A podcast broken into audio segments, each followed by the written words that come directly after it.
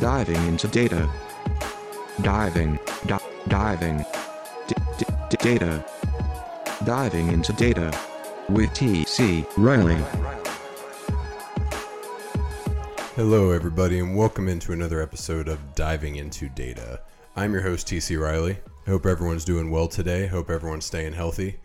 Got an exciting show for everyone today.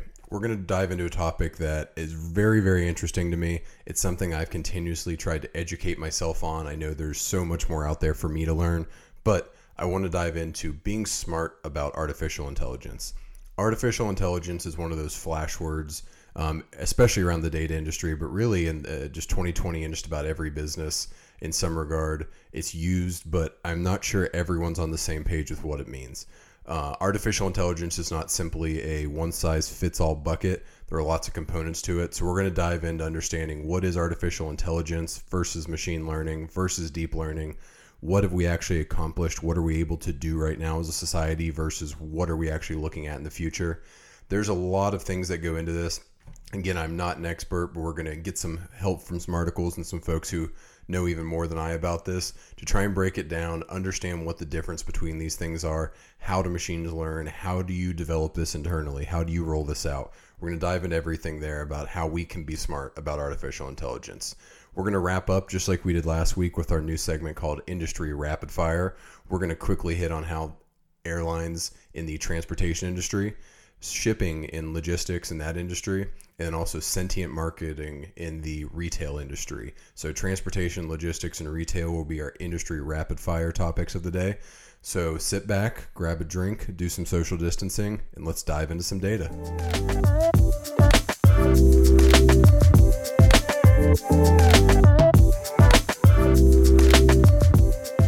Our main topic today, again, is going to be being smart about artificial intelligence. So, artificial intelligence is something that you've all heard of, undoubtedly. Everyone's generally aware of it.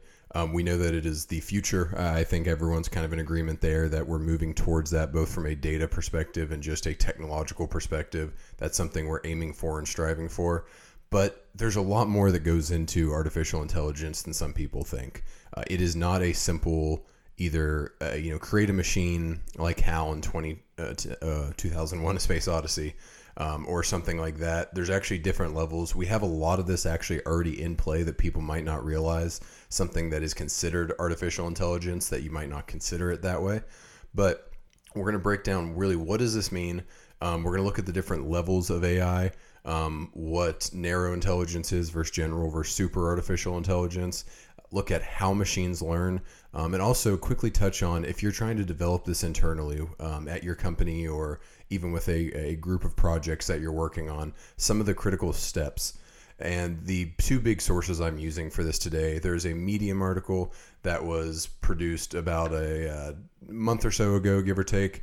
Um, it's a great online publication. I encourage for anyone in the data world to check it out. Um, is the company that wrote this one. I apologize if I'm pronouncing that. I'm not 100% sure on the pronunciation of that one, but they have a great article breaking down AI versus machine learning versus deep learning, what all those things mean, what do you actually need for AI. And the other one for the internal and how we develop this is going to be an article shared by Cassie Kozyrkov, Chief Decision Scientist at Google, one of my favorites. I've referenced her before if you've listened to the show. But let's start at the high level of what does it mean. Let's break down those three specific terms artificial intelligence, machine learning, deep learning. Artificial intelligence, in the most basic level, again, thanks to this Medium article for these definitions, are programs and machines that can creatively solve problems like humans. It's as simple as that. Anything that we classify as artificial intelligence just is simply a machine that can solve a problem like a human at the most basic level. If you go a step deeper, a subsect of AI that I've talked a lot about is machine learning. That's a subset of AI that can automatically learn and improve from experience without reprogramming. So, what this is capable of doing is not only solving problems like humans, but specifically able to take its experiences, take its previous trials, learn from those, learn from previous information, and improve the algorithm, improve what it's doing without having a human component to truly reprogramming a formula or software, whatever it may be. The last, even deeper step, so a subset of ML that we're going to quickly touch on, is deep learning, also called deep neural learning, tied in with neural networks. It's a subset of machine learning that uses neural networks to analyze different factors in a way that's very similar to the human neural system. We're going to get into that in a second a little bit more with what it means, but uh, in a oversimplified term, um, it's able to connect a lot of dots across a lot of different channels. It's not necessarily a linear path that it's following. Um, it operates very similar to probably the most incredible quote unquote machine we've ever discovered. That is the human brain, um, which can do some incredible things. And now the challenge is how do we get computers to be able to take all these inputs and create a neural structure like we inherently have in order to reproduce um, those capabilities. But at the levels of AI. So again, we're talking about AI, and then machine learning is a subset of that. Deep learning is even a subset of machine learning. Um, they're kind of, if you look in this article, they actually have these co-concentric uh, circles that are kind of stacked down, where AI encompasses everything. Machine learning is a bubble within that. Deep learning is a bubble within machine learning. And why I, I, if you listened in the past, I've talked about how we're not really there with artificial intelligence. We're there with machine learning. Um, now, if I say, well, you know, machine learning is a subset of AI, so how could we possibly have machine learning without AI? And I probably haven't done a good enough job of detailing what I mean by the future of AI and where I think what I will actually consider to be a true AI breakthrough. And it depends on these three levels of artificial intelligence that have been defined. Um, they are ANI, AGI, and ASI. ANI, artificial narrow intelligence. This is also called weak AI. Um, uh, that's a common term that people use in the industry for and that's really where we're at today in the present. That is what we have. What this is is ANI can perform specific tasks, but not going past for humans in a field outside of this defined capability. In other words, we're able to program something to be really good and optimized around a specific task or a specific group of tasks. However, that is its entire capability. It's not going to be able to do things that it wasn't planned, uh, you know, wasn't set to do, wasn't programmed to do. Doesn't mean that it can't learn from it and you know change variables, do all those kind of things. However, it, it is restricted to again a type of analysis or you know looking at risk factors or whatever it may be. It is defined to that, and it's not going to um, all of a sudden learn how to, you know, uh, be a barista or uh, paint a ceiling or something like that. It, it is defined for a specific purpose and it is capable for that specific purpose at being very effective, but not going to go outside of there. The next level, which is probably where we're starting to scrape the future on, um, it's still definitely in the future um, to be fully embraced, but that is AGI or artificial general intelligence. This is called general strong AI. That's another term you'll hear out there. Just maybe sometimes gen- uh, in general be called strong AI. And what this is is it's the goal to create machines that have human mental powers um, up to, but not in, uh, limited to, consciousness. Okay, now this is this is a step forward where this isn't just simply um, something that can train itself on a specific task. This is a machine that can make their own decisions. It can learn without human input. Not only can it optimize itself on the current task, but it can learn other things without requiring a human to, let's call it, manually code that in. This is something where, um, again, there are technologies out there, and there's definitely research being done around this, um, where we're getting closer to this one. Again, I don't think this is fully out there in the world in practice, but we're getting close. The one that's a little further off um, and maybe very far off still is ASI or artificial super intelligence. Um, you can hear this called transcendent strong AI. Um, again, general strong uh, general strong AI is at AGI. This is transcendent strong AI, um, and super intelligence is also another word that you'll hear. Um, it, it's not referring to you know your uh, very humble coworker who thinks himself or herself to be the best out there. No, we're talking about true um, uh, computer uh, super intelligence, something that we haven't really touched on yet. We haven't been able to grasp. We haven't been able to produce as humans, but that is kind of the end state. That is the the, the final frontier, for lack of a better term. And what ASI or artificial super intelligence is all about um, is it's understanding and capable this machine is of all human capabilities plus doing things that are way beyond our capabilities. So not only like the AGI can it learn new things, make its own decisions without human input and improve, but it's able to do this in ways that far exceed human capabilities. So you could almost view AGI as um, trying to recreate everything a human can do. ANI is back to just something a machine can do. Um, but ASI is something that is beyond our capabilities. It is it, it can go above and beyond. Um, there's three main fields that people are diving into. The reason we're not going to go too too deep into super intelligence is, uh, again, frankly, it's not a practical application right now to the business world. Um, it's still far off. It's a really cool, interesting topic. I'm going to encourage you to go check it out a little bit more. But um, yeah, the three main components that we're really working on in order to eventually get to this super intelligent state um, would be machine reasoning, machine learning, and robotics those fields all need to advance. Um, we are advancing a lot in those fields, but they need to continue to advance in order to even make this a reality. Um, but ASI is far off. But again, ANI is absolutely everywhere. We're using it. Um, AGI is what I would consider, you know, when we get to that strong AI level, um, what I think of when I think of artificial intelligence. And we're beginning to kind of touch on that and scrape the surface of that. ASI is that far off goal that we're eventually going to get to, but um, not going to be today, not going to be tomorrow. Frankly, could not. It might not even be in any of our lifetimes. Not sure about that one. So, all right. Um, now that we've kind of understood that there are these three levels and that we've we've reached level one, we're reaching level two. We still have a way to go for level three. Um, we need to talk about how do machines learn, um, and and try and understand again. This is an incredibly complex topic. This is not something that I am going, you're going to walk away from this podcast, unfortunately, being an expert in this field, knowing everything that you need to do. Realistically, it's an incredibly complex topic that has a lot into it. Um, obviously, there's entire fields of people devoting their lives to these kind of things. So, we're going to, again, this is going to be an oversimplification, but um, I kind of want to take a little bit more of a plain English approach to it. Um, this still might not even be plain English to some of you, but um, we're not going to get too too technical with it um, in looking at how these machine learns, um, how these machines learn, pardon me, there are three main components to machine learning and what how these machines are able to do this.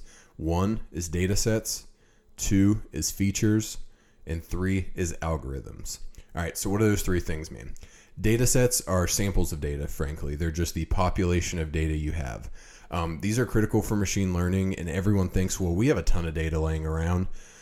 No, a good data set is not just simply a bunch of unconnected, um, you know, mismatched data, incomplete, erroneous data. Um, we're talking about a incredibly thorough, large sample size, a big subset of data, but one that has been clean, one that is accurate, one that is very specific to what you're going for. Um, that doesn't mean it can be has to be limited on the number of inputs or anything like that, but it does need to be clean, good, usable data.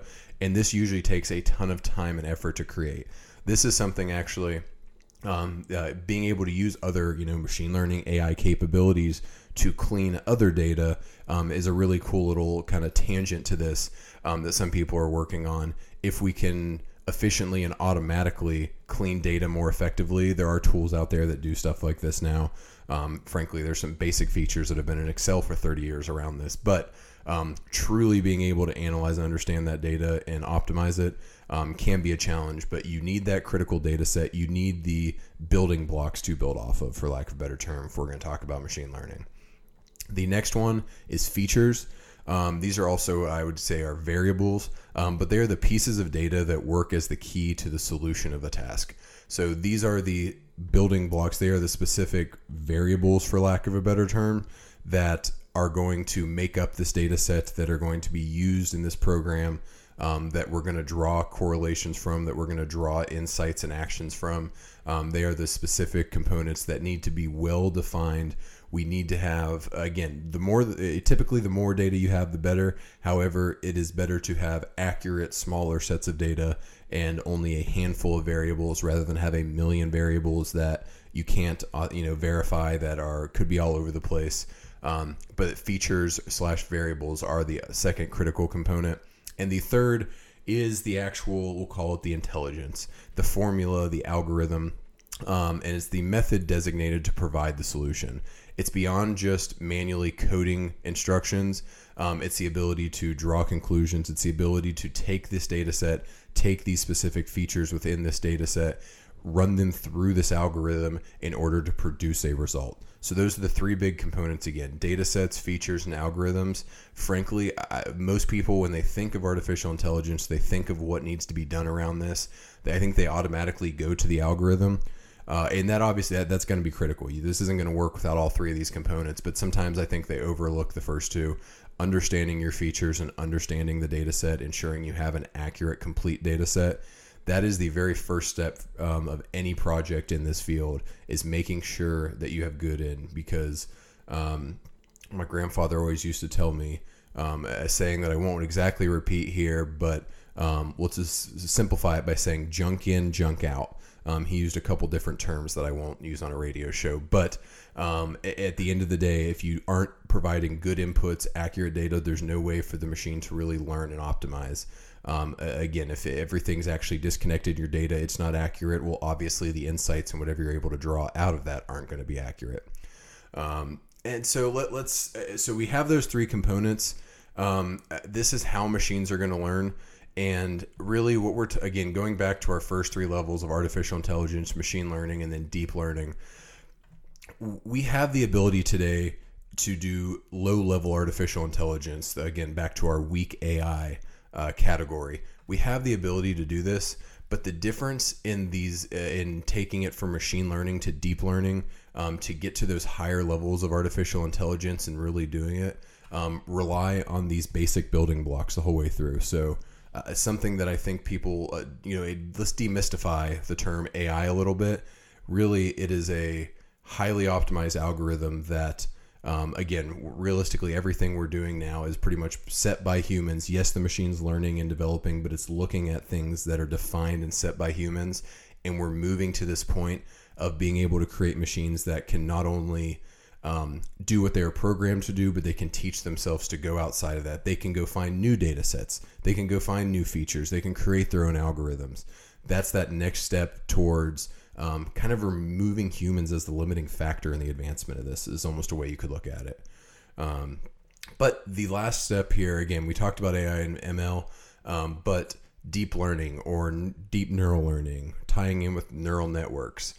This is something that again I, am not going to lie i'm not the most educated on. Um, it's fascinating to me. I've done a lot of reading on it but i still know i mean uh, again just barely barely scraping the surface of everything that's involved in this um, but what again deep learning is it's that class of machine learning that's inspired by the structure of the human brain of the human neural network um, it's just kind of being developed right now in the last few years this is actually starting to become a little bit actionable um, I definitely encourage you to go watch a couple YouTube videos, go read a story or two on neural networks. There's no way I'm going to do them justice um, in a podcast radio show, um, but there's a lot out there. And uh, maybe the most important way to look at this is the differentiators. How is this different? Um, and the differentiator for this deep learning is the ability to extract features and classify them all in one instead of having human inputs on that feature extraction. So again, uh, we need to have this clean data set in a we'll call it you know a, a middle level um, artificial intelligence capability some of the machine learning stuff but not truly into neural networks and deep learning. The humans are defining those features. They're setting those up. The leap that we're talking about is a machine's ability to identify those features extract those features in addition to actually running the algorithm. Um, it is the next true step of intelligence that um, is able to connect different layers of data across channels. If you see a neural network map, it kind of looks like um, a massive, you know, uh, almost like pinboard or something like that with a bunch of these little points.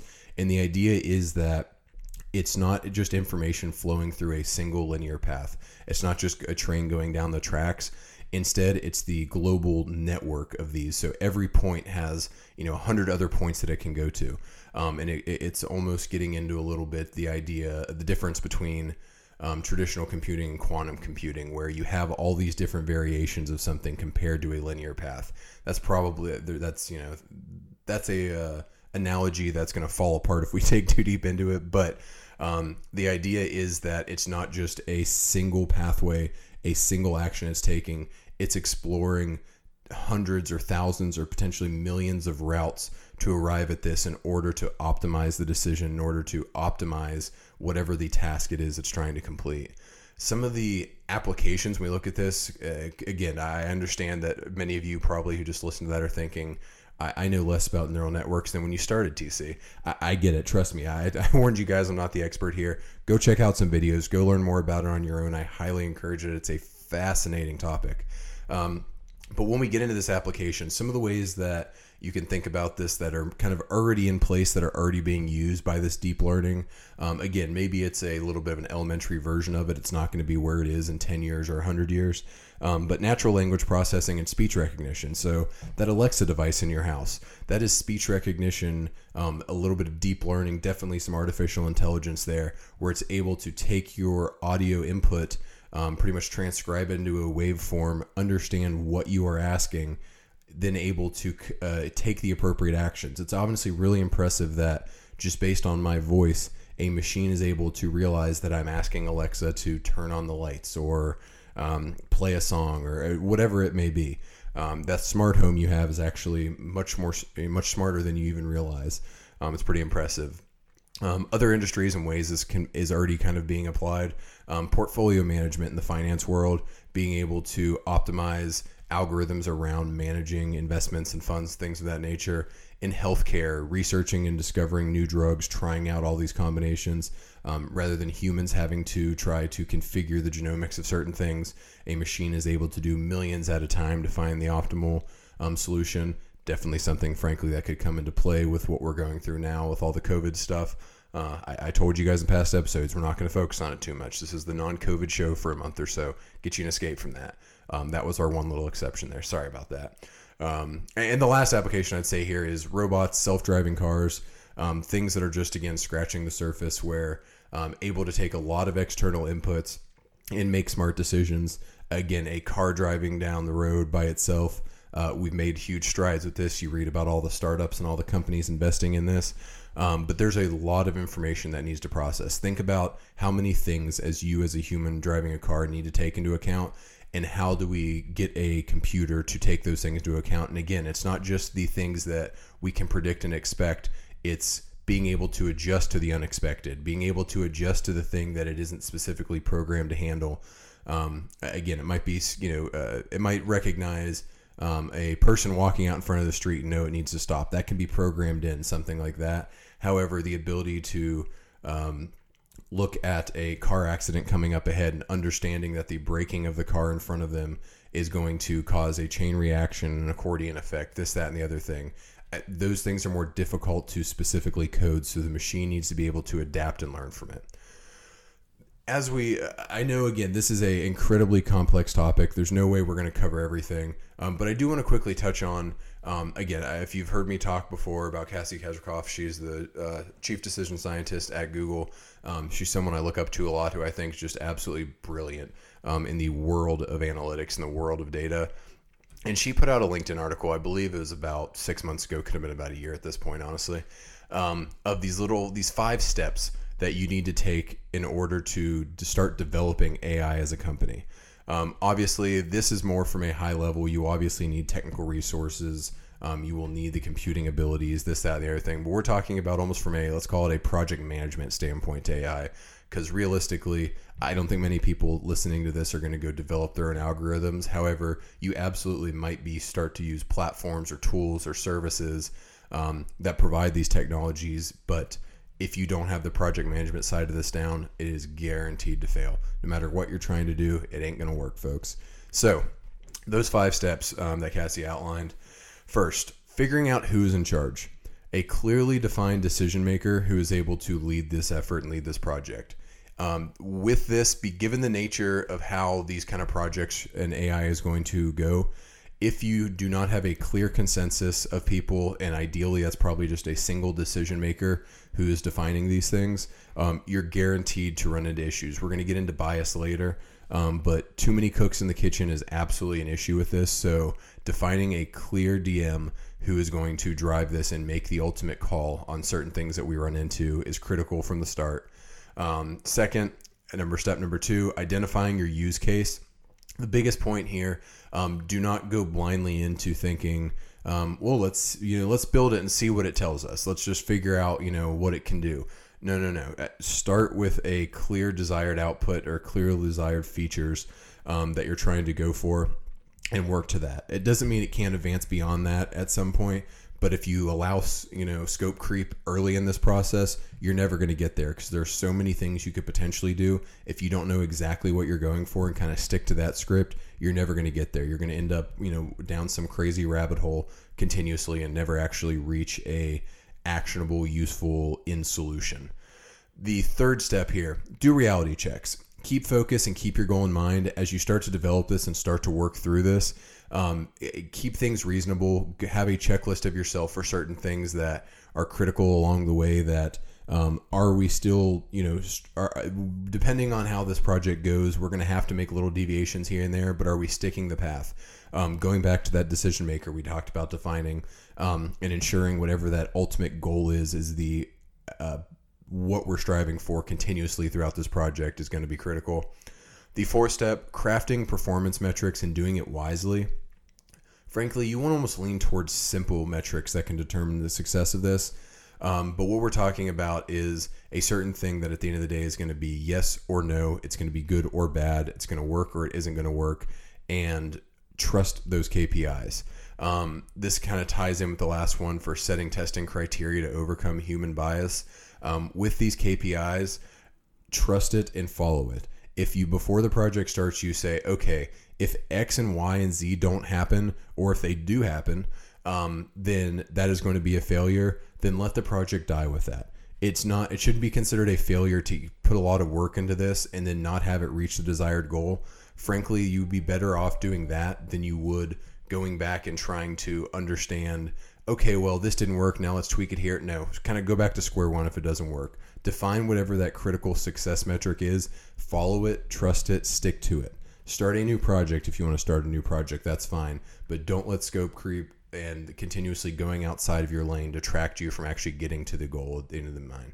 Um, so again, to kind of sum up the three little keys here as we wrap up this topic, keep your goal in mind. Start simple. Stick to your parameters. Avoid human bias however you possibly can because we know it, we're human. It happens. And again, I encourage all of you to go research more about this topic, more about this field. There's so much out there that we don't have time to touch on today that um, I'd be doing it a disservice to try and sum everything up here. So this is literally just view this as a teaser. Um, go check out some of those articles that I mentioned. Um, anything from again from Cassie is always awesome. Um, she does a lot around this, so I encourage you to dive in deeper. With that, we're going to take a quick break, and we will be right back with our industry rapid fire to wrap up our show.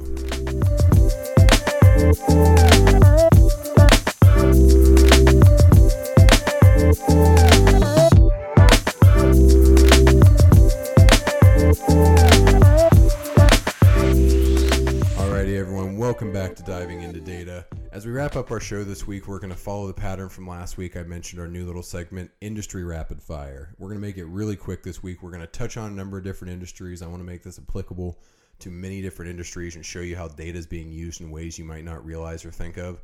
Um, again, this week, I'm going to be using that Forbes Teradata collaboration, the Forbes Analytics Plus from Data to Answers article um, from October 2019. Again, if you haven't read, um, that feature and all the articles within that. I highly encourage you to go do it. Really cool stuff, um, kind of groundbreaking stuff. Um, but our three industries today are transportation, logistics, and retail. Diving in first, transportation. So the case study I was looking at here is something called Aviatar. It's a Lufthansa platform that they developed. Aviatar with all A's, no O there.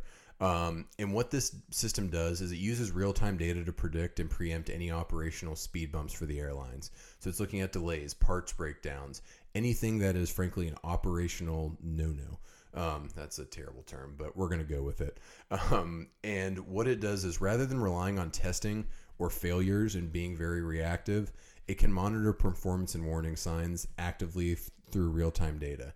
It relies on tons of real time data from you know planes, um, from plane components, from the airports, weather in the areas, you name it. There's a million different real time data sources that are constantly running in order to um, reach a goal of operational efficiency, avoid grounded planes, avoid delays, avoid breakdowns. This is a transition from again reactive to proactive, which is going to be a theme in actually all three of these industries, where this platform does not wait for something bad to happen. It starts to notice when there's slight little performance warnings. If there's something that kind of triggers that th- makes you think there could be something wrong, they get ahead of it. The idea being get ahead of it and fix it before it becomes an issue rather than it becoming an issue, potentially, again, grounding the plane, really uh, being resulting in a delay, um, creating actual operational goals. So being smart. That Aviatar platform is really cool. Um, encourage you to read more about that one. Next rapid fire industry is logistics. So the case study here was the FedEx Smart Shipping SenseAware is something that they uh, have been developing internally, and what this is talking about is smart sensors on package that are tied into an IoT structure. This isn't simply the okay, at this point, this person's going to scan it and it's going to get logged in the system. Um, frankly, the current tracking you do, I have a FedEx receipt literally sitting right beside me from something we shipped about a week ago. I'm able to go in and I'm able to see when it's checked in into a facility that it went from, you know, the office I dropped it off to the distribution center to the um, national distribution center to the end goal and this and that. Um, that's good. And that's, that's again, that's a great advancement compared to where we were 20, 25 years ago. But what we're talking about here with the SenseAware is real time reporting that doesn't rely on those. It's almost like a little GPS tracker um, that is, again, allowing uh, FedEx and other logistics providers to go from reactive to predictive. Um, not just realize, oh no, I scanned this package and realize it's a week late, but have a system constantly monitoring all those things so that they're aware that, oh no, this thing is still in, you know, uh, this local regional warehouse and it was supposed to be across the country in two hours. Um, that's actually probably even too reactive still. So it would get ahead of that so that situation doesn't arise. Um, and obviously, location of where things are is a big piece, but there's actually a lot more that goes into this. The temperature um, surrounding the package, shock or light exposure. Um, are they having? Are the drivers or the uh, the planes, whatever it is, taking efficient routes? Being able to confirm delivery the second that it happens. All these things allow for FedEx to move to a system again of predictive kind of technology where it will get ahead of issues, um, eliminate more package delays, eliminate uh, whether it's again overexposure to temperature. Um, things like that might always happen where you know an issue happens and the product is damaged or it's compromised in some way but these sensors are immediately going to alert not only FedEx but whoever frankly is shipping it whoever the company is or person or entity um, that is relying on this package shipping or receiving um, to have this information and ensure accuracy throughout the process. They also touch on this other little future thing they're doing called the Bean. Lovely name, I know. Um, that's going to even tie all this information into blockchain for greater reliability. So again, the SenseAware, FedEx Smart Shipping, interesting stuff in the logistics world going beyond what we consider right now as frankly decently advanced for tracking. So interesting stuff there. Check it out.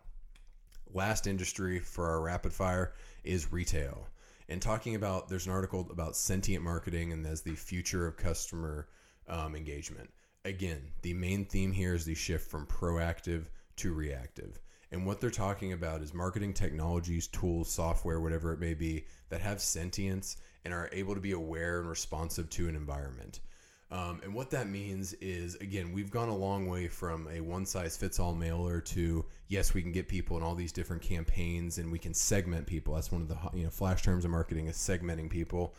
But what this is aiming for and the sentient market goal is is actually a, what they call a segment of one.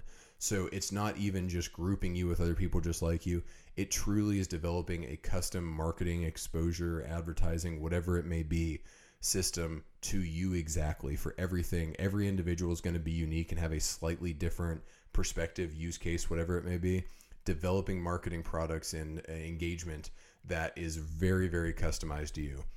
Um, and frankly, the way they summed it up, which I thought was actually kind of cool, is shift from combing through data to actually using it. So rather than 90% of your time being spent trying to analyze the data, for 10% of the time to actually be taking action on it, using these tools and intelligence and advancements to constantly sift through all the data, go through everything, and take actionable steps so that you're again going from this reactive kind of hey we have all these technology all these channels all these segments i realize now that this isn't going well we need to tweak it no this system kind of developing it for you it's customizing every single user and every target of yours um, for that segment of one approach. It's really cool stuff. Again, all three of these articles are part of that Forbes Analytics Plus from Data to Answers uh, episode they came out with, or issue, I should say, and I highly encourage you to go check that one out. All right, folks, that's all the time we have for today. Again, we talked about being smart about artificial intelligence. We're only scraping the surface on what all this is, but hopefully you have a slightly better understanding of truly what artificial intelligence, machine learning, deep learning, what those mean, where we are today, ANI, AGI, ASI, where we're going to be in the future. There's a lot there. We'll probably unpack more in future shows, but we gave you a quick overview there, as well as our industry rapid fire around transportation, logistics, and retail. It has been a great episode. I've been excited to be working with you guys again, talking with everybody. I'm glad that we're back. We're running a couple weeks in a row now, getting back in the swing of things. If you have other topics that you're curious about, I will also encourage you to reach out to me, thomas.riley at marketscale.com. I got a couple suggestions actually around AI before um, all the Corona stuff started. So I'm glad we finally got back to it. But I'm always looking for new topics. I want to be talking about what you guys care about. So let me know, reach out. I always love feedback. Um, even criticism's totally fine. I prefer to be constructive, but I got thick skin. I can take it. So, with that, I hope everyone stays healthy and safe out there. I hope everyone takes care, and we will talk to you next time on Diving into Data.